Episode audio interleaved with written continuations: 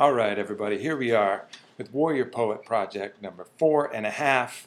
Uh, Warrior Poet Project number four. We had some audio difficulties halfway through, so it ended up being a largely private conversation between myself and my friend Brian Jimerson, a very successful commodities and futures trader who's been focused on trading currencies as of late. And we were speaking largely about the economic crisis in Europe and how that could potentially spread and the ramifications of that. Uh, we lost about 35 minutes in there, uh, but we were just getting warmed up anyway. So I'll, uh, I'll bring you up to speed on kind of some of what we talked about and then uh, splice that in with the, uh, the remainder of the conversation where we go all the way to talking about the, uh, the bath salt zombie apocalypse. So basically, where we started was discussing a little bit what he does as a commodities and a, and a, futures trader trading currencies. basically, he's taking the value of one currency and crossing it against the value of another and hoping that that ratio moves in his favor. Now, the ratio of currencies change because people are always uh, changing the influx of money and putting their money in different currencies for different reasons. Um, one of the main reasons, however, though, is interest rates. So if you're here with the U.S. dollar and you know you have a uh, just hypothetically, let's say you're only getting one percent interest on the U.S. dollar. It's more than that. Um, but in the euro, you know you're getting a five percent interest rate. Well, if you're a big institution or a large wealthy individual, it makes more sense for you to hold euros rather than dollars as your private bank account savings because you're going to get paid an extra 5% interest or extra 4% over what you would get in the US. Now, a lot of factors uh, and, and, a lot of the arbitrage in between uh, currencies has to do with people betting on what these interest rate changes are going to be. And the biggest indicator of what the interest rate changes are going to be are the strength of the economy. In a really strong economy where everybody's spending and spending and everything is good, uh, the the national you know the national banks are going to raise the interest rates to try and incentivize people to keep money in their in the banks and to kind of combat the natural inflation that happens in these growth periods. So they'll raise interest rates so you have more incentive to keep your money in the bank. Uh, this is a very obviously very simple explanation of it. But in times of a bad economy, they're going to drop the interest rates to give you incentives to go out and spend and buy and create uh, and take in loans. You know, if the interest rates are really low, you're way more likely to buy something on credit and then you know be able to start a business or at least you know stimulate the economy in that way. Uh, so that's called an easing monetary policy, where they drop the interest rates stimulate um, the loans being taken out. Conversely, when it's a high interest rate, uh, it's a disincentive for people to take loans because they're going to have to pay back a much higher interest rate than they normally would have. So he's, you know, commu- you know, commodities and futures trader. This is, you know, probably a trillion dollar industry. It's huge, one of the biggest games in the world. Some of the smartest individuals are doing it, and uh, some of the very best. I've actually had the honor of knowing and meeting, uh, like Paul Tudor Jones, Bruce Kovner.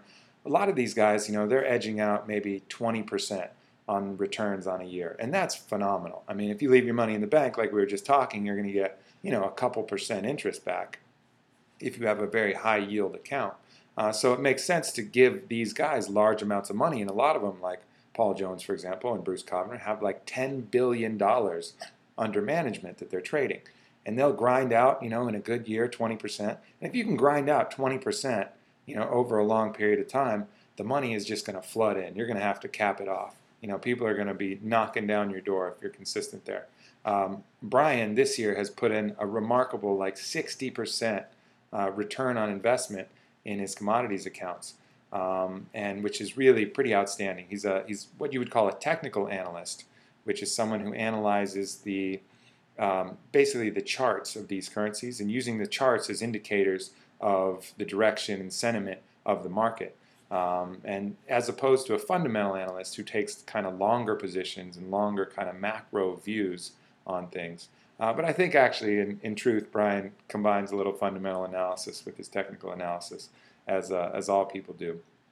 But he's been very successful in that. So I thought I would uh, opportune to take the time to discuss with him some of the issues going on um, in this European crisis that, uh, that is becoming more and more prescient um, and could affect us even more. So um, beyond that, what we talked about is um, uh, one one other kind of tangential thing that I wanted to bring up that uh, that got lost there is um, you know there's figuring out ways that we can help our economy grow. Um, you know, there's there was one example that came from the Depression in the 1930s, and the example was from the, the Hungarian town or Austrian town of Worgl, W-O-R-G-L, and in this town actually, they did something completely revolutionary. They actually created a negative interest rate. So they were facing a depression, and they created a negative interest rate. And what that what that incited people to do is instead of leaving money in the banks, they took that money out and they were spending it rapidly. They were helping their neighbors, they were investing in businesses, they were buying assets, they were doing things. So, in the case of a of a major depression, um, you know, really incentivizing people to spend their money is, uh, is certainly one way to go. But the problem is, like in Japan, they can drop the interest rate all the way down to zero, and all of a sudden that's still no longer a stimulus. So what the what the country did in uh, in Worgl, uh, what the town did in Worgl, was they created an actual a negative interest rate. So there was almost like a, a, a expiration, a stamp on on these currencies that got less valuable as they held it over time. And that was wildly successful. And obviously, with most of these wildly successful experiments, the, the main government comes in and shuts it down. But uh, it's something to research if you guys wanted to take a look at it. And again, it's the, the town's W O R G L. And uh, you'll hear kind of an interesting story about that.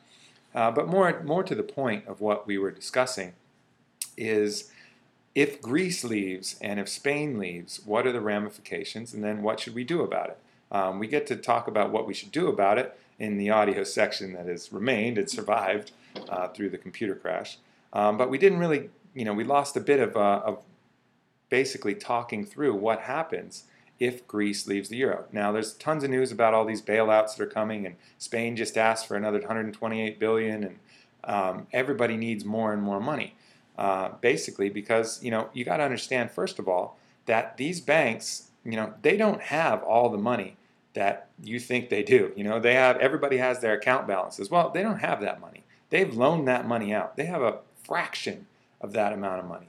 So if everybody actually demanded like okay bank give me all my money back you know i want i want cash or i want to transfer it to somewhere else well they can't do that because their money is loaned out. So when they're asking for these bailouts, you know, and, and, and part of what puts the pressure on the system is the real estate collapse. You know, when real estate collapses, all these banks have all these mortgages out that they're paying. They actually own these properties, but they're not getting paid any money back for it. So they're they're just out massive amounts of money, plus their own speculation, which usually goes awry, um, and they're losing money on their own, being just foolish uh, with their money, which is certainly what most of our banks here in this country did. That combined means that these banks don't even don't have the money to give us our money should we need it, um, you know, and should we really want it. So that's why they're asking for these bailouts is to be able to kind of meet the basic demand. So they really do need the money to a certain degree. Um, but the problem is you, you keep giving them the money. It's like rewarding this bad behavior and creating this cycle where you keep pushing the ball uphill even farther until it just crashes and splatters down on all of us. So here's basically what happens if uh, if Greece leaves the euro. Greece needs more and more money. Their banks are failing. They've had um, bad accounting. I think in 2009, the new the new government came in and realized that the uh, that the debt was like double what the previous administration was reporting. So you know, very kind of shady uh, politics and accounting going on in Greece in the first place. But anyway, so if Greece leaves, that means that basically all everything that's been you know, all the transactions that have been happening in euros all of a sudden have to happen in drachmas. And drachmas was what the previous currency was before it adopted the euro.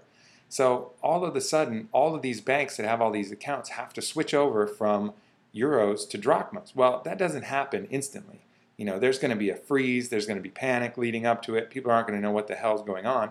So to prevent what's called a run on the bank, where everybody just goes and grabs all their money and freaks out, they're actually going to shut the banks down, you know, is, is most likely what the predictions are. They're going to shut the banks down. And what does that mean when they shut the banks down? That means they shut the ATMs down. That means they shut everything down. That means imports and exports stop. I mean, how do you pay for anything if you can't have any banking transactions or know what currency and what value of the currency the other person is going to get? So that means the food supplies stop coming in. means people aren't getting paid their wages. That means basically a massive period where it gets really rough and there's just huge civil unrest. so, in that period, not even the cops or the soldiers are even getting paid. So it's like, who's going to keep order here? Oh, the honorable, the honorable people. But you're relying on honor of everybody, and that's a iffy situation in any country, not just Greece. Relying on people's honor, you know, in a panic situation where they're hungry, they're they don't know what the hell's going on. Um, you know, it could get really ugly fast. But eventually, the government will set the value of drachmas to euros. Well, they're going to probably set it at one to one, right? But that's completely nonsensical thinking. Immediately when that happens, everybody's going to sell all their drachmas and buy euros with them. They're going to buy euros with the drachma. So the so the drachma is going to immediately value devalue itself, and it's going to come crashing down. Um, and when that happens, the you know everybody's store of wealth gets less. The amount of money they're earning per paycheck is less valuable. Their savings is less valuable. Um, GDP is going to fall. The government's going to have, because GDP is going to fall and their revenues are going to be down as a government, they're going to have to print the shit out of money. It's going to hike the interest rates. Uh, it's going to hike the interest rates up, and and the borrowing costs are going to go way up uh, for people trying to take out loans to start businesses. I mean, full scale depression in Greece. You know, a, a really kind of ugly situation. But that's when, you know, if that is allowed to happen, there was a famous economist named Joseph Schumpeter, and Schumpeter said a depression is for capitalism like a nice cold shower. Because what happens is the market will eventually correct itself. Uh, the costs are going to go down as, the, as people's wages go down. So, and then the productivity is going to start to rise again. And the cheaper drachma is going to really boost exports and tourism because uh, people are going to want to buy cheaper Greek goods, and Greek is a huge Greece is a huge shipping country, so people will buy the cheaper Greek goods. They're going to go visit Greece on the on the cheap. Uh, Greece is great for tourism, so there's going to be a huge stimulus that's going to come back into Greece and start to build once that happens. So that's the silver lining eventually if you can get through it. And the problem is is that, you know, any kind of recession or depression naturally has this effect if the market is allowed to do that. But we don't have the stomach for it anymore. We don't have the stomach for a depression or even a, even a hard recession. You know, we're just not accustomed to having to deal with that. So there's no natural counterbalance. So the counterbalance is these continual bailouts and stimuluses. Well, eventually the money's going to run out and the musical chairs are going to stop. And if we don't allow, um, you know, some of these recessions or depressions to take place, then, you know, it's just going to get worse when it happens because it's going to happen as a force. And that's maybe kind of the situation that we're already in. So it's kind of with mixed feelings. I mean, the social unrest aspect is going to be dramatic, it's going to be harsh. Um, but ultimately, it's probably what's needed to correct the system. Now, if Greece doesn't leave the euro and it's like this cancerous black hole of money that they just keep trying to throw more money in, uh, like Spain is right now, you know, that could drag the whole euro down and create a massive euro-wide crisis. So it's this dilemma of where whether to like cut the cancer out um, or or try and keep supporting it. But the problem is if Greece leaves, then it's not the only one in bad shape by a fucking long shot. Then Spain is the next one in line. You know, so people are going to have less faith in their Spanish currency. They don't want they don't want their Spanish euros to turn into Spanish pesetas, you know, and become devalued as well. So they're going to push all their money out of the Spanish banks and there's going to be a Spanish crisis. And then Italy is going to look around. They don't want fucking liras anymore. They want euros. You know, liras, they saw what happened to the drachma. The drachma dropped 50% in value immediately, you know, so they don't want half of their money to go away. Who wants half of their money to go away? So they they you know start moving it so the crisis starts to spread and where does it stop i mean germany is really one of the only countries that has any kind of financial stability here but it's the one footing all the bills uh, currently as well. So it could create this kind of panic situation. But in the interim, how does this affect us? Well, when this starts to happen, people are not only going to take their money out of these countries and put them in euros, they're going to buy dollars with them. And they're going to take their, their, their currency and they're going to convert it into dollars, just like you would if you were on a vacation, you know, and you're converting your currency, except this is happening in a massive scale and big bank transactions, not little tellers that make you show your passport and and get a little get a little cash at a terrible interest rate. This is talking about major players, trillions of dollars that are going to start flowing through. So the dollar is going to get really, really strong. Well, that may sound good. Yeah, good, strong dollar. We're US. We have a good, strong, powerful dollar. Well, that's actually not very good for us because what happens then? Then our goods and services become extremely expensive. Our exports become too expensive for people to buy. So people stop buying them. They buy them from somewhere else. And when our exports fall, then few, that means fewer jobs.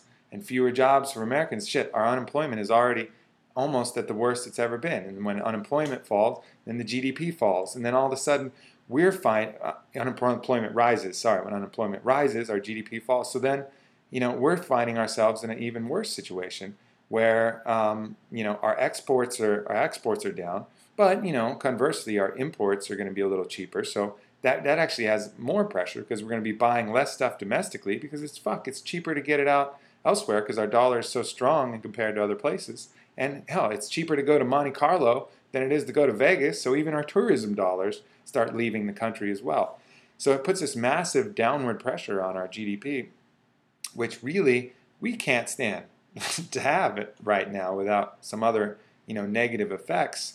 Um, you know, currently in the system, we're not very stable as it is. You know, as, as certainly you know you we have seen in the news and, and with the kind of unrest that's already around and the, the malcontent with the unemployment, et cetera, um, that kind of pressure could be damaging. But again, all of these things, you know, eventually self-correct, and uh, it's so it's this balance between, you know, not overreacting and trying to keep, you know, bailing water in a sinking ship, you know, throwing more good money at bad money, basically, um, but also maintaining at least a smooth trend.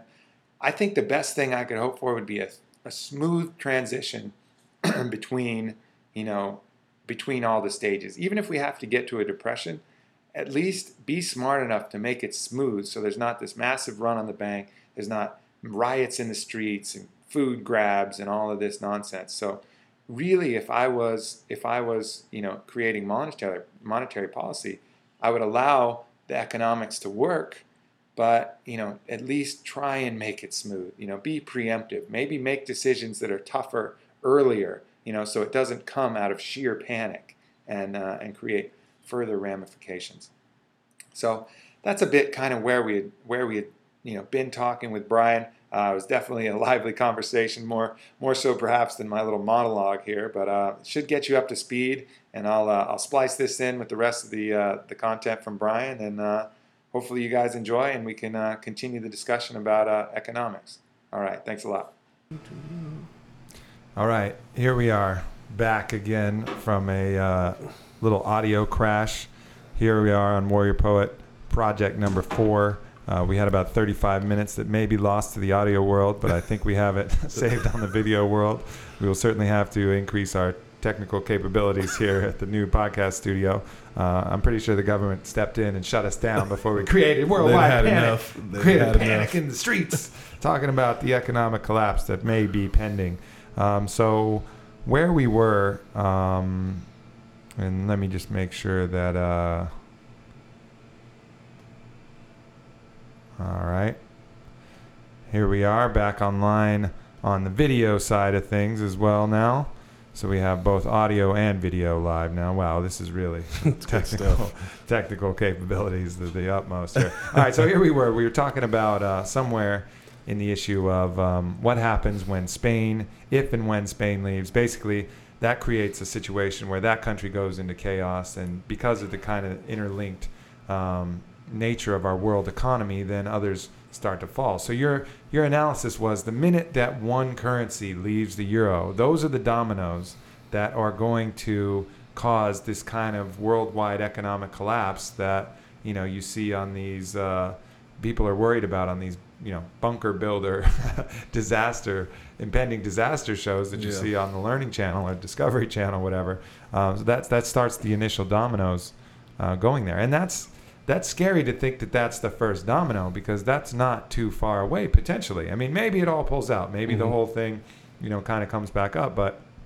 it's certainly possible that um, that that first domino could fall oh very much so uh, and once it does it'll definitely set the stage for other countries that you know they may see Greece having pulled out and think that Greece is better off, so they may take it as their chance to do the same. And once that happens, uh, there'll be no stopping it.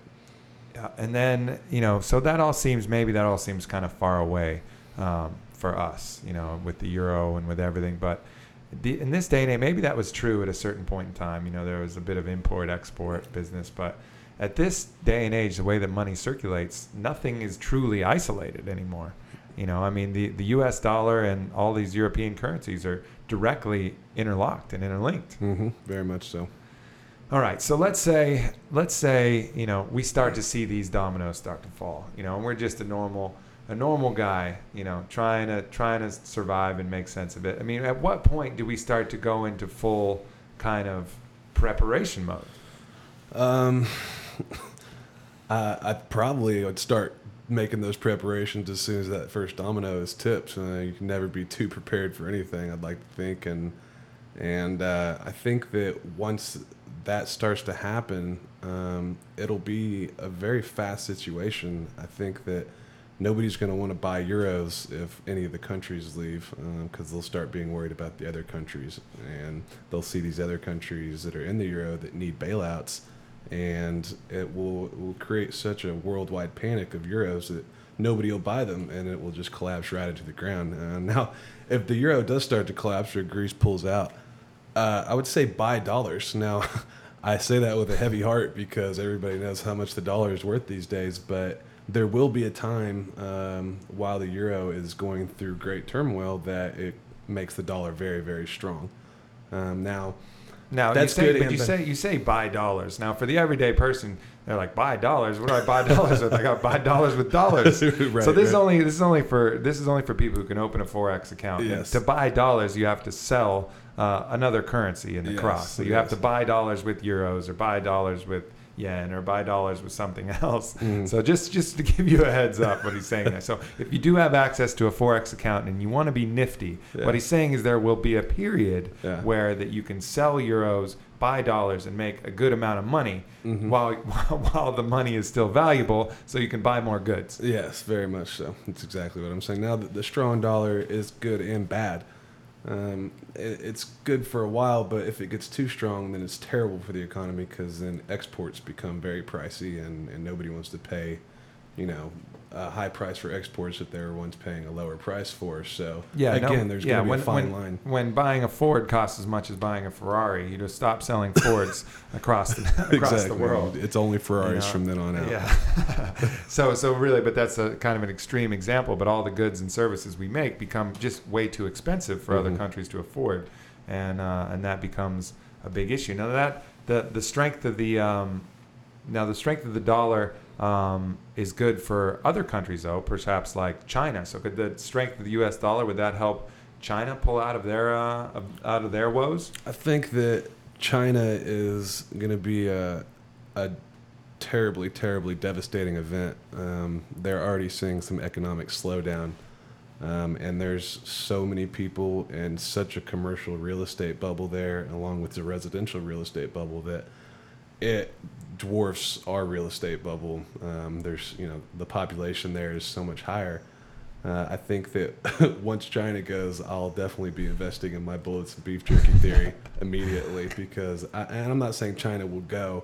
I'm just saying that we all rely on China so much for so many imports that it will be uh, devastating for the entire world to have that economy slow down any more than it's slowing down right now.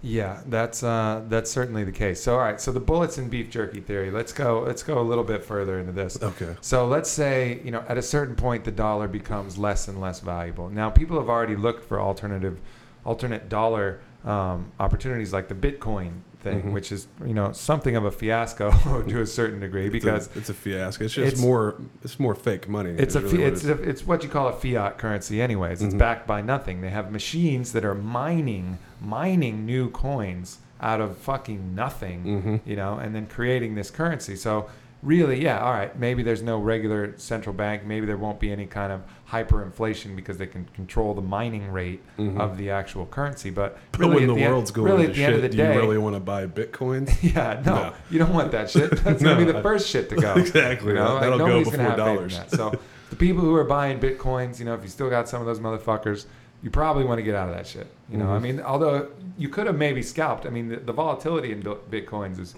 huge. I mean, if you're smart, you scalped and made some money on some certain shit. But I think that's kind of a, it was kind of a fad ordeal. I mean, I really don't see that having any legs down the road, especially if the world gets into a, a turmoil type situation even more than it is right now. I definitely don't see bitcoins being the way to go by any means. Right. So then, so then it leaves you to you know traditionally the world has turned to metals, mm-hmm. but you know earlier um, in the podcast, you were talking about how you think that metals are currently a little bit overvalued because that's what's kind of given these metals a chance to really rise, particularly gold. Yeah, I because it's the it's the other store of wealth besides. Uh, since the beginning of time, mm-hmm. really, gold has been a store of wealth, mm-hmm. um, and it's what people go back to. However, you know, it, if it gets bad enough, as I've always said, you can't eat gold. you know, you can't no. you can't put it in a slingshot and fuck somebody up with it. Mm-mm. You know, you can't protect your home. You can't make bullets out of it. Nope. So it really depends on people wanting it for the prettiness of it, mm-hmm. eh, the, you know, and, and making jewelry and shit. I mean, back in the old days, there was always some king that wanted gold to make a giant fucking gold cock. yeah, I mean that's the his, thing is that's why gold is so palace. overvalued today because there's you know forever and ever in time gold has been such a high priced and, and such a show of wealth and status that everybody wanted it so now that gold's you know over $1500 for an ounce of gold it's insane i mean it's just it's just a metal yeah. yeah. So, and it's a good conductor, yeah, you know, but it's, great. It's, but that that value of it as a conductor is going to decrease when the economy slows down. Yeah, when your next golden line is silver and it's like forty dollars an ounce, it's just there's a big window there. Yeah, it's a huge window. So I've I've been a I've been a fan of, of silver because silver's been as high as fifty dollars. Gold is at least pretty close to its highs. I guess it got up to eighteen fifty. It's kind of yeah. dropped off that a little bit now, yeah. down down to fifteen fifty. But silver has been above fifty dollars, and mm-hmm. what is it now? It's in the thirties, thirties, low thirties. Mm-hmm. So it almost has a chance to double before it even gets to its highs. Oh, so very much. if uh, you are going to invest in a metal, I think it makes more sense to invest in silver. Yeah, there's a lot more. There's a lot more overhead for your for your silver investment. You know, it's got a long way to go up, and it definitely can't go too much further down. I mean, when you're sitting at 30, you're definitely not you're not w- nearly as worried than if you buy something at 1500 about all the, the room below you at that point it's it's kind of scary yeah and for people that know the historic ratio between gold and silver used to be a, a lot closer to like 8 to 10 to one mm-hmm. you know and right now we're at some 40 to 1 oh, it's, 50 it's to 1 crazy yeah. crazy number that's historically you know way off what it used to be i mean yep. it used to be very close to that to that old ratio. So it seems to make sense that silver might need to go up, gold might need to go down. Mm-hmm. Um, and also, look, I mean, at the point that you're actually exchanging metals for goods and using metals as a currency, um, it's very difficult to buy a small thing with gold, especially when yeah, it's fifteen hundred dollars. I mean, how are you going to buy some fucking three dollar bread? And then everybody's going to what carry on point scales on them to yeah. know how much this gold piece is they're getting. yeah, I got little, four gold shillings that I cut in my basement. Like what? What the hell does that even yeah, mean? but silver, you know, you can get those in a variety of different coin sizes. I yep. mean, one ounce being being thirty dollars, so it's a lot easier to kind of use in the, in the system of barter. Now, with large financial transactions, yeah, you can't put a fucking pickup truck full of silver when you know you could get a briefcase full of gold, obviously. Yep. So major financial transactions will still happen with gold in that kind of situation. However,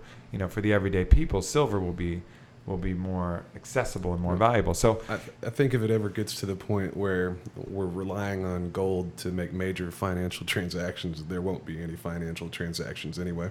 Yeah, well, it'll be individual barter transactions. it'll be you know different people kind of dealing with that. But yeah. I think you know it seems to me all of this kind of the government seems to have been kind of preparing for some fucked up shit. You know, all the, indefinite detention laws and all that stuff mm-hmm. they've kind of passed, and and all of the allowances of the National Guard. I think they're kind of like maybe they don't you know expect it but they're preparing for some kind of really fucked up system because when it starts to go it starts to go ugly exactly and i and i think that they probably have a pretty good idea of of you know uh, the economy and the world economy and how it's all intertwined and and how dangerous of a situation we really are in right now uh, there's a lot of people that just assume that you know we will be okay eventually in time and everything will be great but people don't realize that once those dominoes start to fall they're not going to stop falling. So, if you have your money, right? So then we're going to want to start putting a little bit into silver. You know, probably, um, probably that's what you want to do. Um, you know, and then at, you want to have some food stores, Mhm. you know, some basic simple stuff. Obviously, um, um, you know, some different uh, protein powders and some different dried foods. Maybe I don't think we're not saying you know go overboard, you know, because the dominoes haven't started to fall yet, Mhm. you know. But if if this euro thing, if they can't pull out and everything starts getting worse and worse, that's when you need to start increasingly paying attention to that. And then other things, you know, you probably want to invest in a gun and some bullets. Probably want to invest in a lot of bullets. Yeah. Bullets. I bet bullets have the chance to be used for currency before gold and silver do. That's an interesting theory. That's that's a very at the point where bullets are being used as a currency. Well, I think at the point where we're using gold and silver for currency, it's not going to matter. it's all We're So be- we're just going to skip that stage. You think it's the, the decline is going to be so I mean, fast? I'm telling you this: that if if the world economy goes to such crap that I'm in a situation to where I got to start cutting pieces off my gold bar to to barter with people, I'd much rather have about 50 bullets. all right. so- Bartering has taken a new a new direction at that So, point. all right, so maybe maybe if you're under Brian Jimerson's theory, you don't even want to bother with the gold and silver, and just go straight to the guns and the dogs. You know, have a well-trained dog, Don't forget your beef jerky. and he likes the beef jerky too. A well-trained dog, some beef jerky, and some bullets. But you know, that seems like you know we talk about it now, and it seems you know, and we can talk about it with a smile. And the only reason we can talk about it with a smile is because it still seems like a fantasy, like it can't really happen. Because we've lived in a time where, yeah, people talk about doom and gloom, they talk about so this bullshit happening, but it just doesn't ever seem to happen. You know, Mhm. somehow everything just seems to keep going on. The fucking merry-go-round keeps spinning, and everybody keeps being like, ah, Yep. it's all right. But it, at a certain point, it could happen. It, it definitely could happen, and, and I'm not here saying that it will. And I would prefer it didn't. Of I think course. we all prefer it doesn't. But you know, it, it doesn't hurt to be aware of the situation that you know shit can hit the fan immediately. Um, and it's not like you said, it's not something that's going to happen over a five-year period. Once it starts to happen, it's going to be here and it's going to be on your doorstep. There's, there will be war and looting and poverty, and it will be a nasty situation for the entire world. Yeah, I think you know. I was watching. Uh, I was watching the uh, Game of Thrones season. I'm a huge fan. I've also read all the Great books. show. Great, show. But I, I, there was an interesting. There's an interesting line in there from uh, from the character Bronn, and they were talking about rounding up all the thieves and killing them before King's Landing went into siege.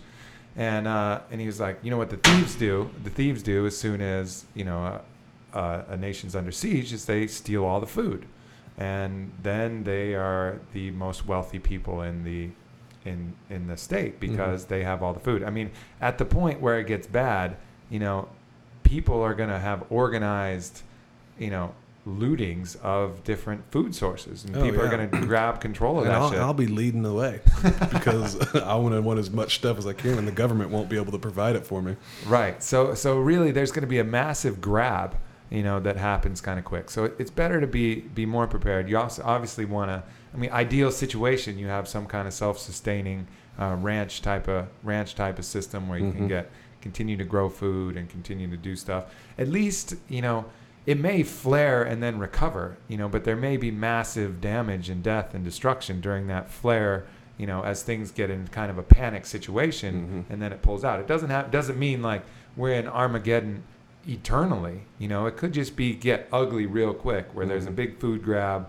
You know, there's a bunch of shit that goes down, and then all of a sudden everything kind of settles Yeah, down. I mean, if the money goes, you know, chances are your internet's going to go, your phone's going to go, you know, you're going to run out of gas, Yeah. and and it's just going to be a, a sloppy sight all around. Yeah. So I guess I guess the idea is, you know, let's hope it doesn't happen. It's certainly the initial dominoes that would say that it is going to happen haven't fallen yet, although they're leaning a little bit. They're tipping, they're wobbling. So best to be a bit safe and uh, and kind of prepare that way. Uh, another kind of tangential uh, and interesting thing that's been happening lately. It's almost like the zombie collective consciousness of the world that has risen up lately has created this kind of incidence of these face biting bath salt zombies. These idiots. These idiots, crazy people to begin with, no doubt. yeah. But they're actually eating people's faces because they've been too high on bath salts. It just zombie apocalypse in the beginning. It's it's, it's insane. Uh, these people, you know, go buy these quote unquote spices from legally, might I add, legally, from your local head shop and they eat it, and next thing you know, they're eating people. Um, and and I see this every weekend in Austin, Texas. Not the eating the people. Not the eating the people. But the not ba- the eating the people. But the bath not salt yet. phenomenon. No, the the bath salt phenomenon. It's it's incredible to me because people don't care. They're just that you know it's whatever they can do to get fucked up, and they put things in their system that they don't even know what they're putting in, and everybody says the same thing. I don't react that way. All right, it doesn't do that to me. Well, it just takes one time of getting overheated and turning into a mobster gobster eating somebody's face that that you're done. You know what I Yeah. mean? That these people don't care. It's it's literally the stupidest thing that could ever happen. It to is. Anybody. is. So, so for people who don't know what these things actually are, bath salts or spices, you can go to your head shop and get them.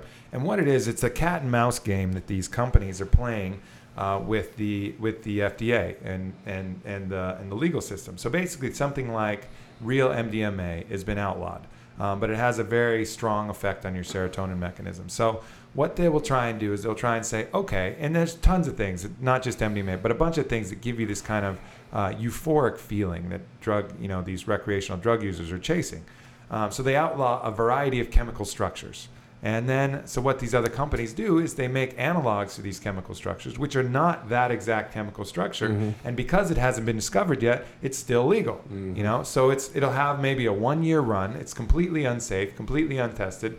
But they say it's a bath salt because mm-hmm. you're not supposed to ingest it. So they're allowed to sell it As, as long something. as they say not for human consumption. as- so they sell it as something that you put in your bathtub. Obviously, it's in a fucking tiny little amount, you know, like that's going to dissolve in a bath. In a You know, clear but pill. It's a, but it's a yeah, yeah, a clear pill. But it's a game. It's a game they're playing by creating these chemicals that they say not for human consumption that people eat, and when they eat, they get this euphoric feeling. Now that feeling is nothing like. What is that? It's not mine. I don't know. Well, it is yours. Apparently, it that's is- mine.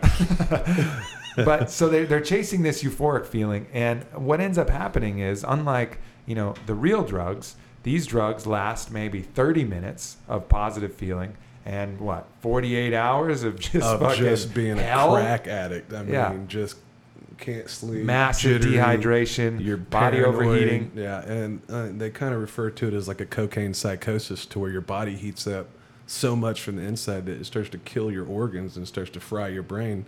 And really, uh, like in the case of the Miami case, where the the guy was chewing on the other guy's face and literally ate everything but this man's goatee. Um, it, he was pretty much dead before he was killed. Uh, the cops approached the man, and he looked up at him with human flesh hanging from his mouth and growled. And they shot him, and he growled again. So they had to put him down.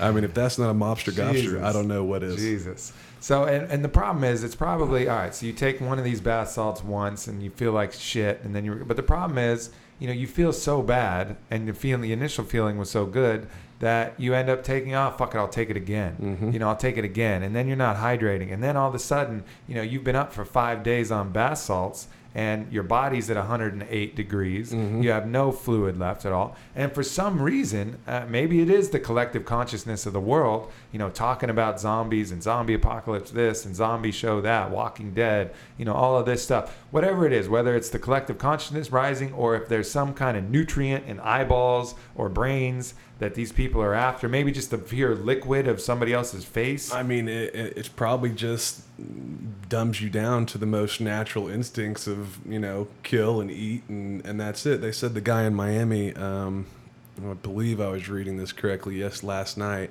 he was completely naked and stripped down, but he had his Bible on him. And if they they interviewed his mom or his grandma or something, and, and she says, "Oh, he was always such a good boy. He always carried his Bible around everywhere." So I mean, just to think of like the mental perspective of what this guy is going through when he when he starts to you know quote unquote turn into a zombie. Uh, you know, he grabs his Bible, something he used to carry around all the time when he was a little kid, and then he gets naked and goes out and starts trying to find people to kill. It's a very very frightening thought process. Yeah. I mean, it just has to be horrible.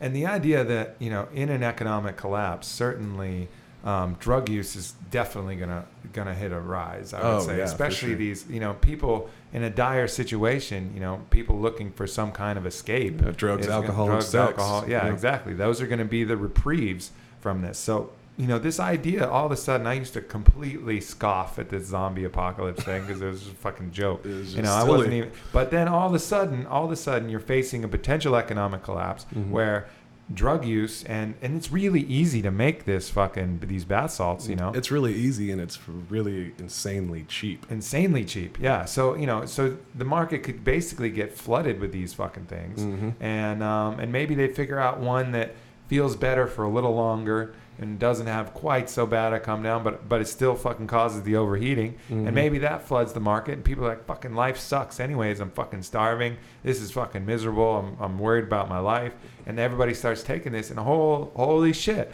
all of a sudden you know, there's something close to fucking zombies out yeah, there I trying mean, to eat people. If shit hits the fan, I may invest in some bath salts. It may just be the way I decide to go out. Who knows? if I see you coming with flesh dripping on your face, I am not asking questions, right? no questions asked. I'm not asking any questions. Mm. Well, this has been an interesting conversation for sure. I think, you know, I think at the end of the day, the moral is, you know, this is not we're not telling people to freak out we're not telling people to you know stop what you're doing because that's certainly not going to help matters you know go out live your life spend your money do your thing but keep it in the back of your mind keep one eye on the euro crisis you know see if these countries start falling out uh, keep an eye on everything that's there. And then you know maybe maybe it makes sense to buy some silver. Definitely makes sense to have some other tangible assets. I mean a gun is always going to be valuable you know at any given point. You know mm-hmm. you'll get your money out of a gun in a bad financial situation. I agree. Um, if you have a great dog you know, maybe you think about not fucking uh, spaying and neutering them, you know, so you can make some, them. so you make some more dogs, you know, because dogs are going to be valuable. You know, start thinking about little things that you can do, even in your residential area, even if you live in a duplex. You know, little things that you can kind of get and have a little food, a couple days worth of food. You know, buy some Vega's shakes from our from Onnit.com. You know, get some things together that just in case that'll sustain you for a couple weeks. You know, a couple tubs of Vega you know, yeah, you'll be a little hungry, but you can live off that shit. It's got the complete nutrients in it.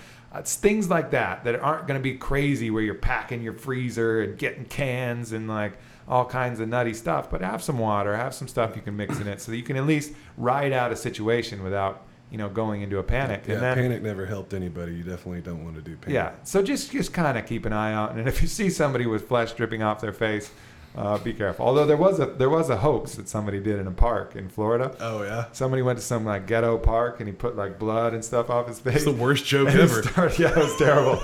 and he started walking around, oh, and growling and stuff, and like all these people just scattered, just boom, scattered. And then until finally, finally, some gangster just pulled a gun on him, and he's like, "Oh, oh, oh I'm just kidding, I'm just kidding, just joking, just worst joke. joke. But that's ever. a bad joke. We don't need it. We don't need to do that because people are going to start shooting those people on sight. so I'm, I'm, one of them. Absolutely. Well, Brian, I appreciate you coming on here, man. Is there any uh, any way people can get a hold of you at Twitter, Facebook, or anything like that? Yeah, you can get a hold of me uh, on Facebook or on Twitter. You can just send me a personal message. My uh, screen name is Big Natix, B I G N A T X. All right, man. Well, I appreciate you coming on. It's been a good conversation, and uh, we'll keep an eye on things as they come down the line. Thank you, Chris. All right. Thanks.